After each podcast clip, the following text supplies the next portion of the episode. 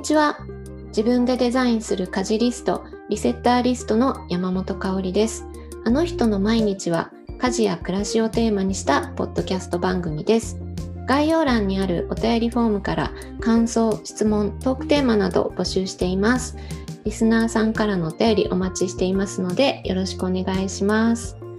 えー、さて今日は新しいゲストの方をお迎えしています、えー、ルームスタイリストであり整理収納アドバイザーの安藤秀道さんです。安藤さんこんにちは。こんにちは。今日はよろしくお願いします。よろしくお願いします。はい。あの安藤さんとお呼びしたんですけれどもえーと、はい、私は秀丸さんと 今 普段お呼びしている感じになるんですけれども今日ちょっと秀丸さんでいいですか？あ大丈夫です。大丈夫です。ください。はいじゃあえっと、まずは最初に秀丸さんの、えっと、自己紹介を簡単にお願いしてもいいでしょうか？はい、かしこまりました。はい、改めまして、ルームスタイリスト、整理収納アドバイザーの安藤秀道と申します。はい、私はですね、えっ、ー、と、本格的に活動を開始したのは今年からなんですけれども、今お部屋を整えて心も整えるということで活動を行っております。はい、普段はあの訪問だったりオンラインで整理収納、あとルームスタイリングのサポートを行っております。あとはあのセミナーを開いたりとか、あのお家を整えることを発信する活動を行っています。と私は、えっと、男性同士2人の、えっと、2人暮らしをしてまして、そのことを発信して、何か生きづらさを感じている人の力になれればと思っております。よろしくお願いいたします。はい、お願いします。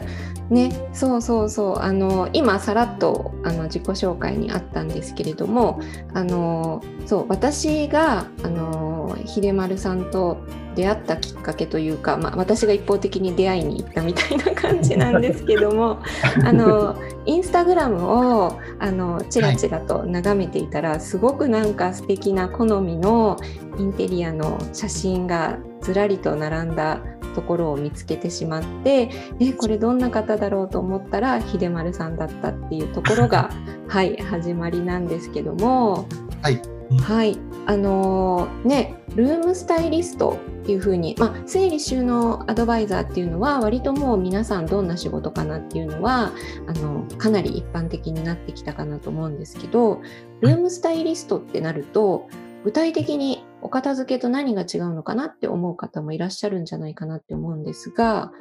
これってどんなお仕事になるんでしょう？ルームスタイリストはあのその整理収納アドバイザーとあの、同じハウスキーピング協会が、まあ、の、出している資格になるんですけれども、あの、整理収納アドバイザーは、こう、ものと向き合って、こう、ものを整理していくことによって、あの、まあ、人生を変えていけるような整理収納のご提案をしてるんですけれども、このルームスタイリストは、まあ、自分の部屋の中のお気に入りを見つけて、えっと、自分のあの過ごしやすい空間を作ろうというあの資格あのご提案をできる資格ですね。あのインテリアとか、えっとこうまあ、見た目のところもあの整えながらあの整理収納はその収納の中を整えるんですけれども、ルームスタイルームスタイリストはですね、あのインテリアの方面でお部屋を整える、そのご提案する資格になっています。なるほど、そうなんかあのね、今って結構インスタでもあのいろんな整理収納テクニックみたいなのはたくさん紹介されてたりとかあると思うんですけどそのスタイリングっていう部分で、はい、私はなんかすごい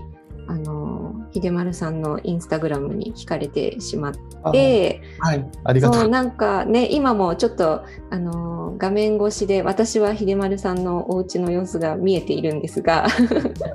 ね、後ろがコンクリートの壁の打ちっぱなしみたいになっててなんかグリーンがあってすごい素敵なあの間接照明があってみたいな感じなんですけども。嬉しい、ね、そうでその写真をたくさん見てる中にあの私があの秀丸さんがあのホームセミナーをされてるっていうのを見つけてであの参加させていただいたんですよね。そうでした。はい。あの、かおりさんはオンラインでの、あの、ホームセミナーに参加いただいて、はい、そこでの出会いだったんですが、はい、すごくあっという間に感じるぐらい楽しい時間で、こちらもいろいろ、あの、聞いちゃうぐらい楽しい時間でした。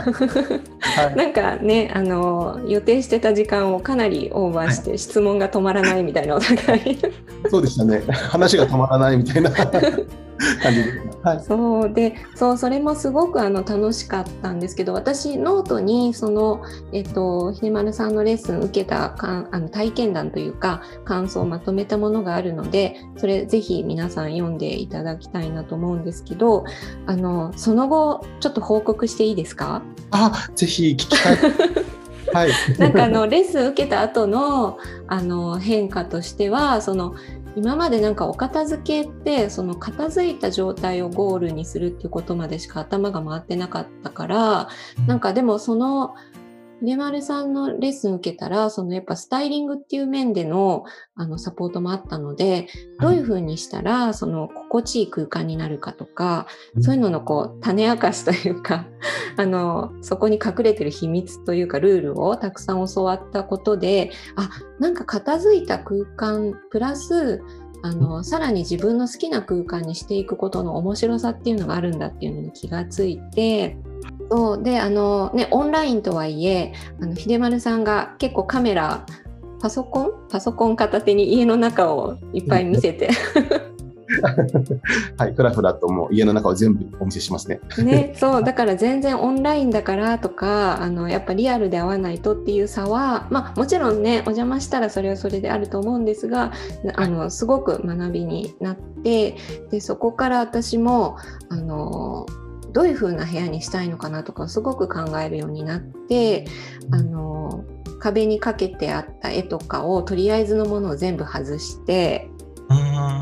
であの IKEA でクッションのカバーとかをちょっと揃えたりあすごい、はい、そうであのキッチンの引き出しの中とかも、はい、秀丸さんに教えてもらったアイテムを買いに行ったり。あ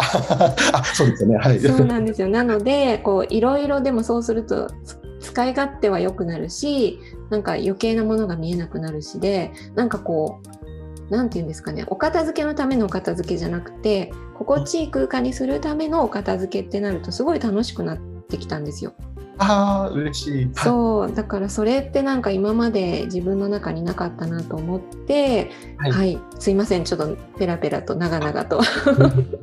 本当にあの私がお伝えしたかったことをもう香織さんが受け取ってくださって本当に光栄で、はい、やっぱりそのお片付けだけというよりは私はそのインテリア含めてあの自分の気持ちの上がる空間とかあの過ごしやすい空間をあの作るお手伝いをしたいと思っているので,、はい、であのやっぱりそのインテリアとかってセンスってよく思ったりとかすると思うんですけども、私はそうではないと思ってるんですね。はい。あの、インテリアを、まあ、お部屋のスタイリングは、えっと、ルールがあって、はい。そのルールを一つ一つ自分ができることを実践していけば、もう理想の空間に近づいていって、まあ、自分が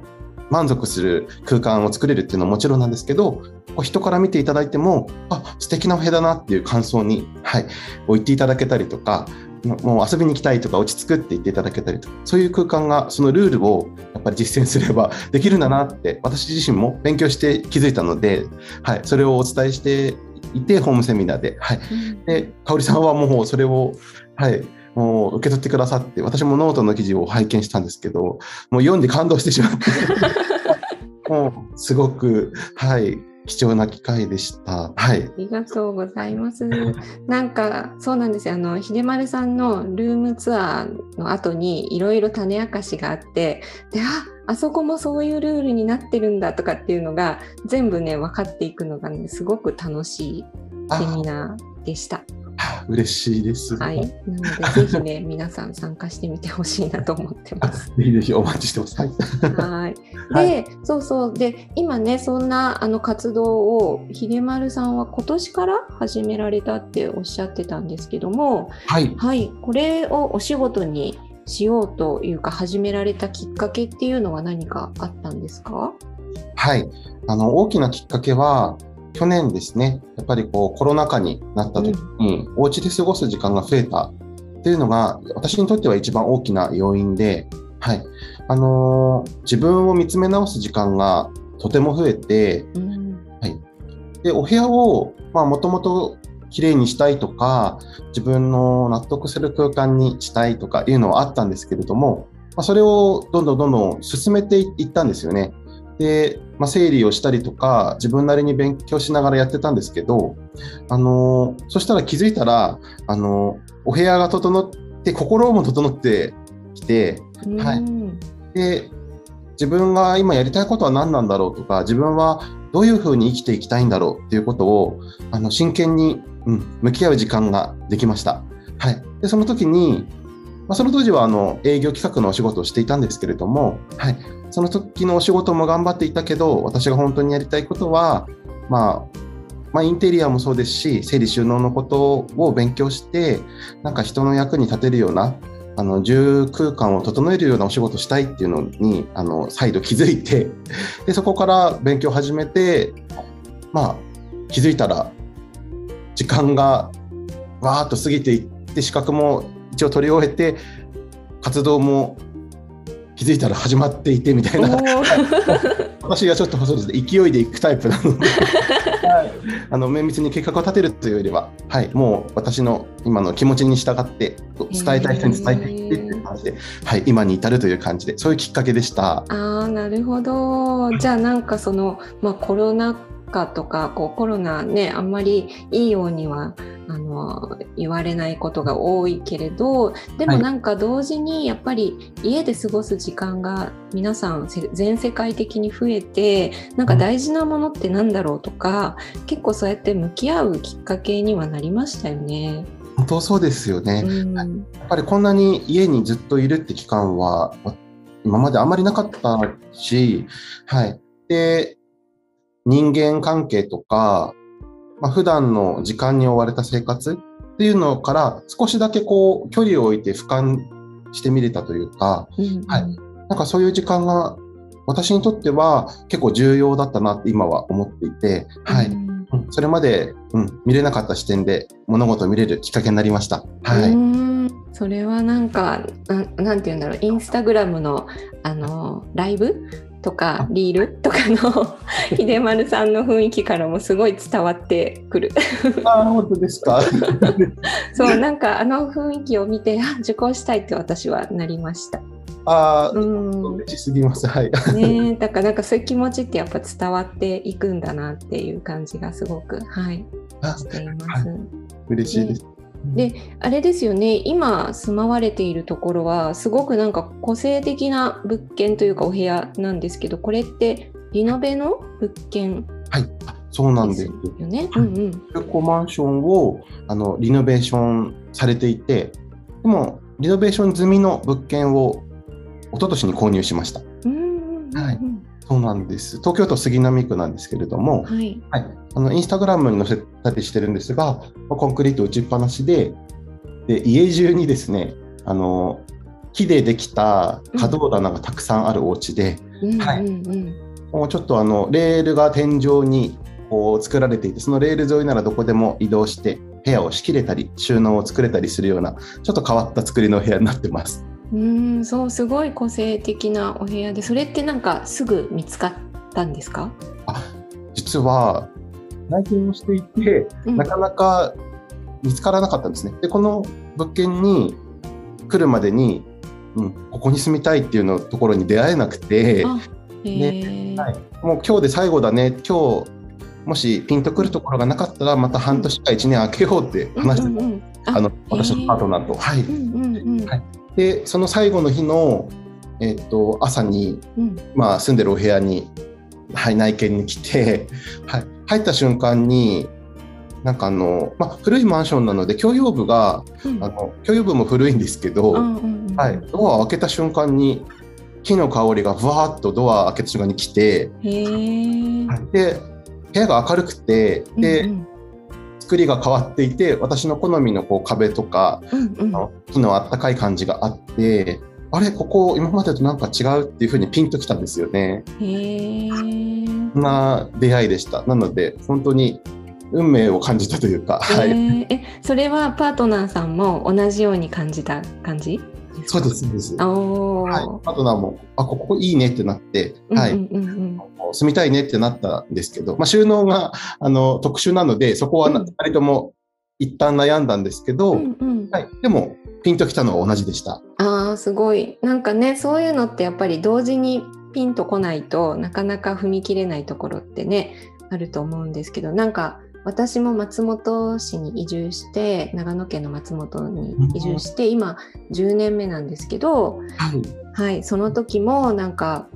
夫とあの初めて松本に来た時にここかもって2人ともであのあ。同時に思ったって感じだったので割とすんなりと、はい、決まりました。あすごいあ、やっぱタイミングとか、2人でこう、会う瞬間とか、あやっぱあるんですね。あるんですよね。でなんかうちはあの小さい土地にあの家を建てたんですけどあの松本市って割と市街地は土地がなかなか開かないとかあんまり売り土地ないよっていうのを聞いてたんでまあダメだったら見つからないんじゃないとか言ってたらもうなんかすぐ見つかっちゃってすぐ決まってすごい。そう。そうだから秀丸さんタイプですね。もうなんか、感じですね。ところ。ああ、すごい。ねえじゃあその最初にそこに引っ越されてから今の状態になるまでって結構試行錯誤って家の中のインテリアってあったんですか？ありました。はい。やっぱり住んでから1年ぐらいは、えっと、いろいろここはこうとか、この配置はこうしようとか、たくさん迷ったりして、うんうんはいなんか今は、あのー模様替えを楽しんでる感じなんですけど、うんうんはい、その当時はどう住もうかみたいな、はい、感じの期間がありました。はい。うんやっぱりどうしていいかがわからなかったのもあって、うんあのインテリアもそうですし、整理収納もそうでした。はい、で勉強を自分で始めてからは、はい、自分の納得いく形が何なんだろうということで、はい、自分で考えて向き合うことができたので、はい、今はあのお気に入りの空間になってます。あそうなんですねえじゃあもともとはもともとでも整理収納得意ですか？上じゃ長いなかったんですよ。そうなんですか？そうなんです。今も多分得意ではないんですね、整理収納。え見えない 本当ですか？はい、なんかあの私几帳面っぽいってあの言っていただくことがあの多くて、うんうんあの見た目を整えることは以前からどちらかというと得意だったんですけど、こうイうんうんンテリアも好きだったし、あの並べ方でこうじゃないかなとかいうのは少しだけあったんですけど、収納の中は結構ぐちゃぐちゃタイプで、はい、詰め込むタイプでした。えー、あそういえばあの洗面所の見えないとこはねこういう感じなんですよって言って見せてくれた。そうそうそうなんです。は い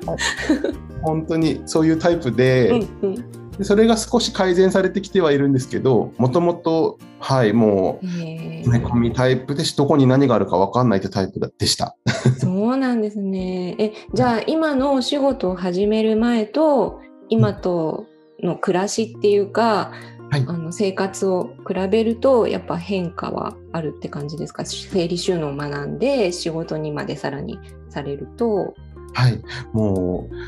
ガラッと変わったっていうのが本当に率直な感想で、うんはい、私本当に大雑把な性格でうん。はい。物事をこう大きく捉えがちなんですね。はい、うんうん。なので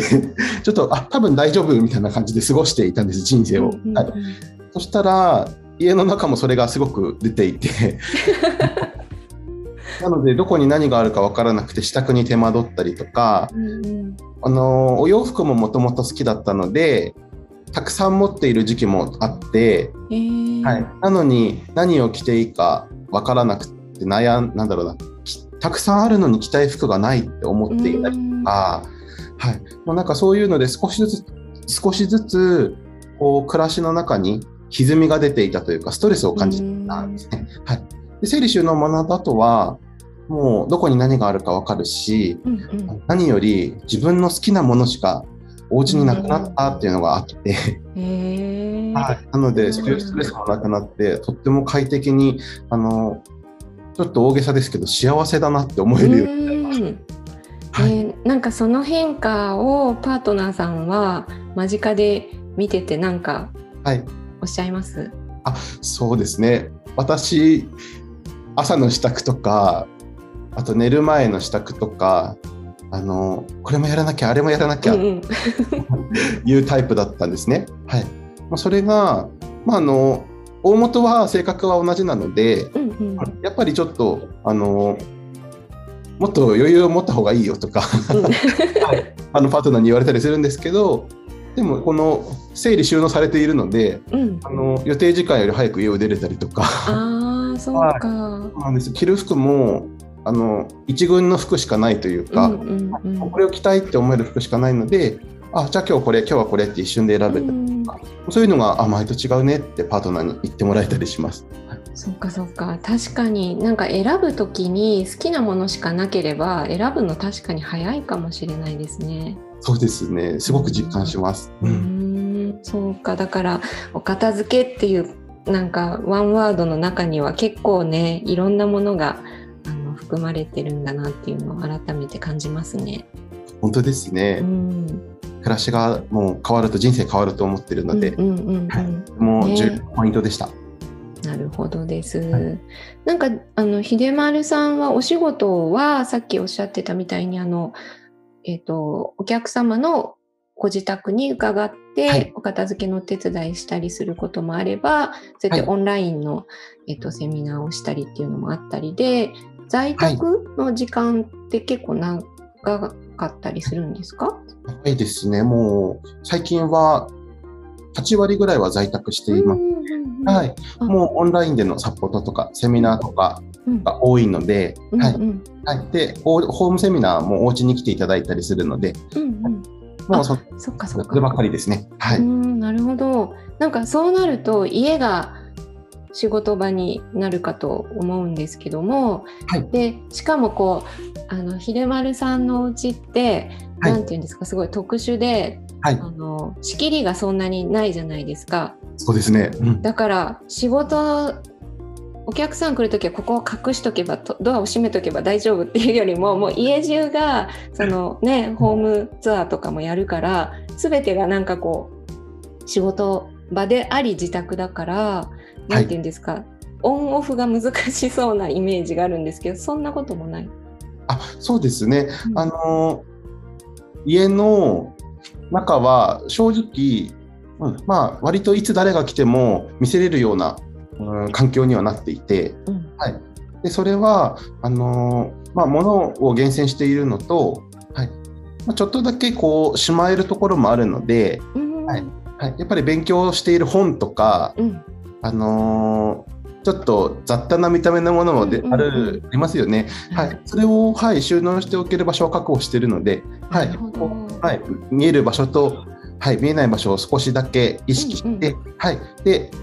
まあ、9割以上はずっと見えている場所の家なので、すごい。はい、なので逆に気持ちが普段からあここはこうしておきたいっていうのがあって私的には、はい、自制心が効くというか散らからないかもしれないですあんまり。はいなるほど。なんか、あの物理的にはそういうふうに、まあ、仕事場とあ仕事場っていうか仕事時間もプライベートも、まあ、区切りがあまりないようなこうレイアウトだったりお片付けだったりすると思うんですけど気持ちとかはどうですか？なんか仕事オンオフの切り替えのコツとかなんか気をつけてることとかあったりします？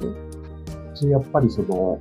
ずっと家にいるし家のことを仕事にしてるので、うんうん最初のうちすごくうん。うん、切り替えが全然できなくて、ああそうか、はい、ちょっと長い時間なんだろうなちょっと仕事をしてしまったりしてたんだけど、うん。最近はもうあのご飯を作るときはじゃあもうノートパソコンはしまおうとか、ああそういう感じでもう物を定位置に戻す住所に戻してうん。あの机をまっさらな状態にするっていうのをやったりするんですね。はい、うんうん。うんとあのオフになってうん。もう違うことに取り組もうとか、はい、うんうん。あったりとか、まあ、あと朝は、まあ、やる気になった日は着替えて、はい。あのあもうオンラインのある日はもちろんなんですけど、うんうん。まあ、一人で作業する日でも、うんうん。あの着替えたりなんか、家で音楽かけたりこう照明をあの焚いたりとかしてああなるほど。それで気分転換したりしてますアロマ焚いたりとか、はい、そうですねこん。な感じで切り替えをしています。はいうん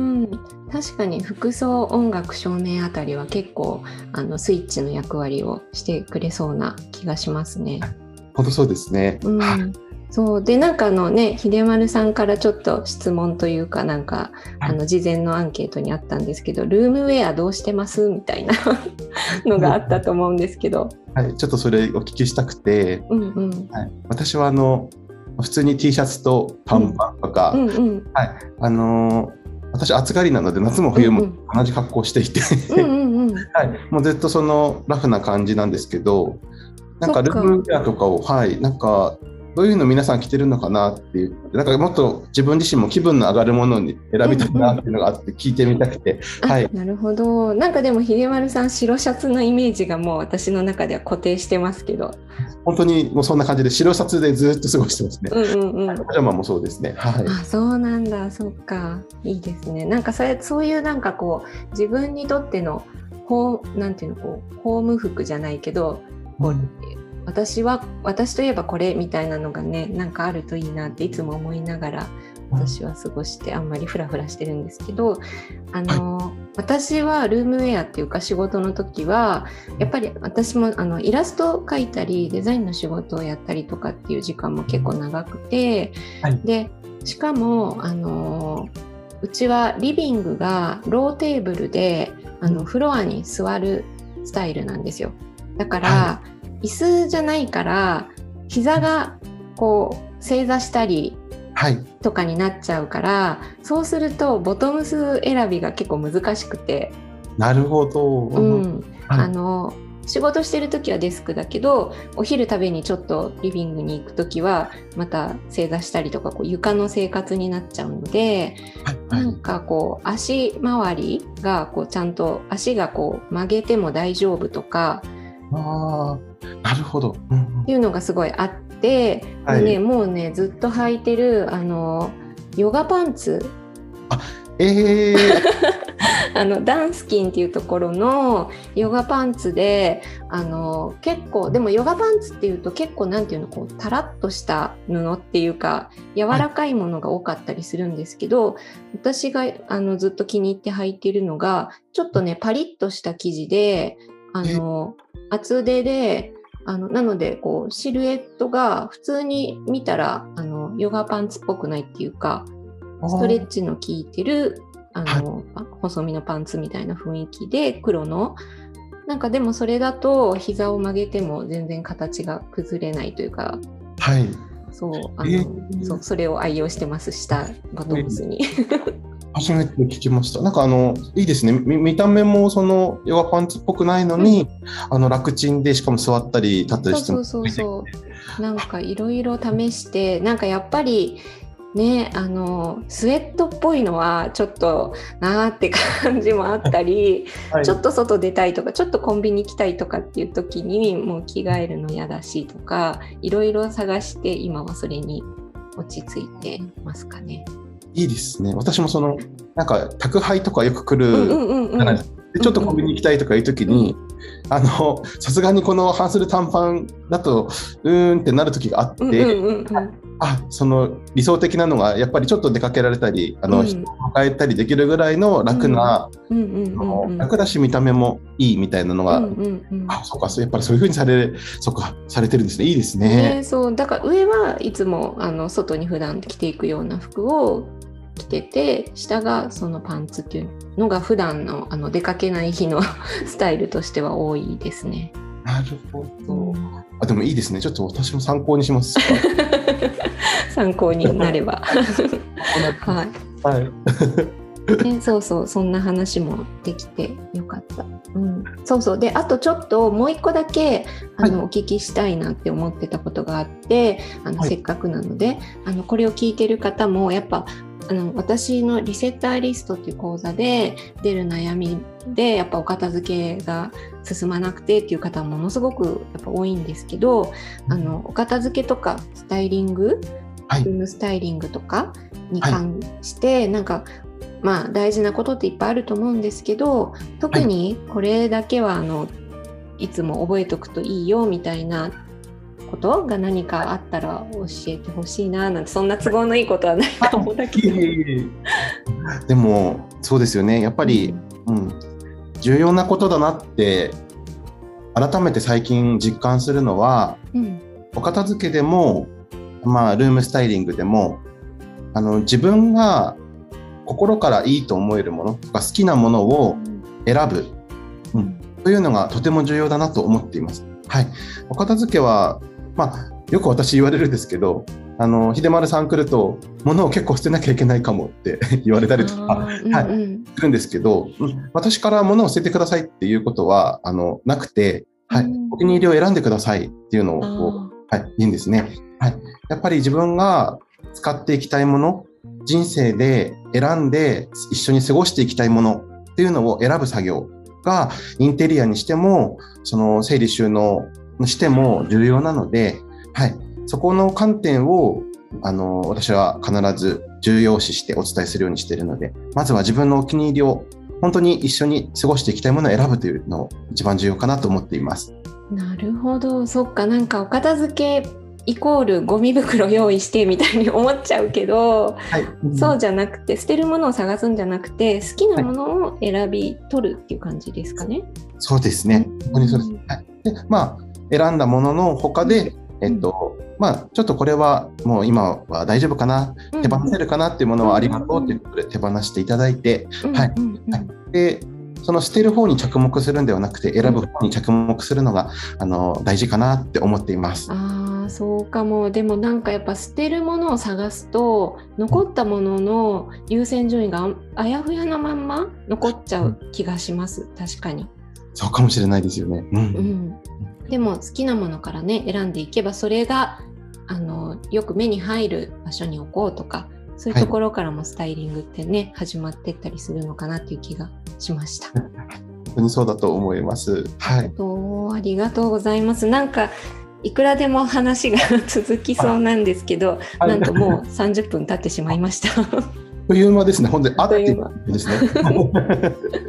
そうなのでちょっとお時間が来てしまったんですけれども、えっとね、そんな秀丸さんの、えっと、ホームセミナーあのについてと、はい、あと何かねもうちょっとしたらイベントがあるっていうことなのでちょっとお話を聞かせていただいてもいいですか？ありがとうございます。はいえっと、私あルームスタイリスト安藤秀道が、えっとまあ、東京都杉並区の自宅でホームセミナーを行っています。はい、お家の整え方、まあ、整理収納やあのインテリアのルームスタイリングの方法をあのお伝えしているあの講座になります。はい。えっと、暮らしが変わると、人生が変わると、私は、あの、いつも言っているんですけれども、それを来ていただいて、実感できる、あの、講座になってますので、で、オンラインでも開催しておりますので、ぜひぜひお待ちしております。あの、ひでまルームというインスタグラムの、あの、ところでご案内を、あの、していますので、よかったら見ていただけたらと思います。あの、不定期開催で、10月も、あの、何回か行うのと、リクエスト開催も受けたまってますので、ぜひぜひお待ちしてます。はいあとですね、あの整理収納フェスティバルというオンラインのイベントが、あの、今年もありまして、毎年あって、去年と今年はオンラインなんですけれども、うん、はい、あの、整理収納アドバイザー2級以上の方が、あの、参加できる、えっと、イベントになってまして、はい。で、10月15、16の金、銅とあるんですけれども、はい、16日の土曜日の方ですね、あの、クラシスタイルさん、クラシスタイルさんのマルシェで、えっと、大熊千佳先生という整理収納で著名な方なんですけれども、はい、千佳先生と対談をさせていただくことになりました。はい。すごい緊張しております。は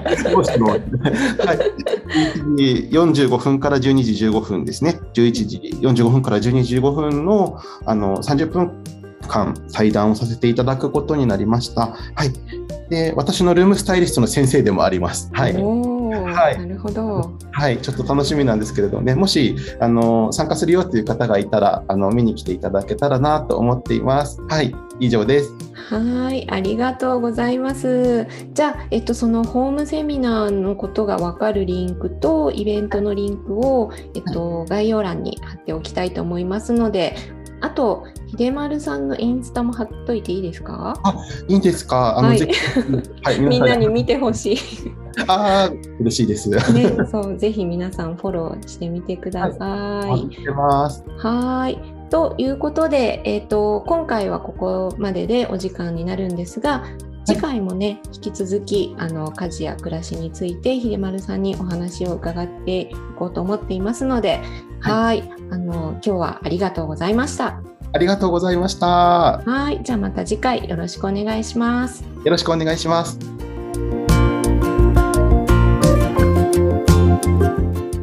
今回のあの人の毎日はここまでとなります。概要欄にお便りフォームをご用意しています。感想、質問、トークテーマなど募集していますのでよろしくお願いします。それではまた次回お会いしましょう。山本香里がお届けしました。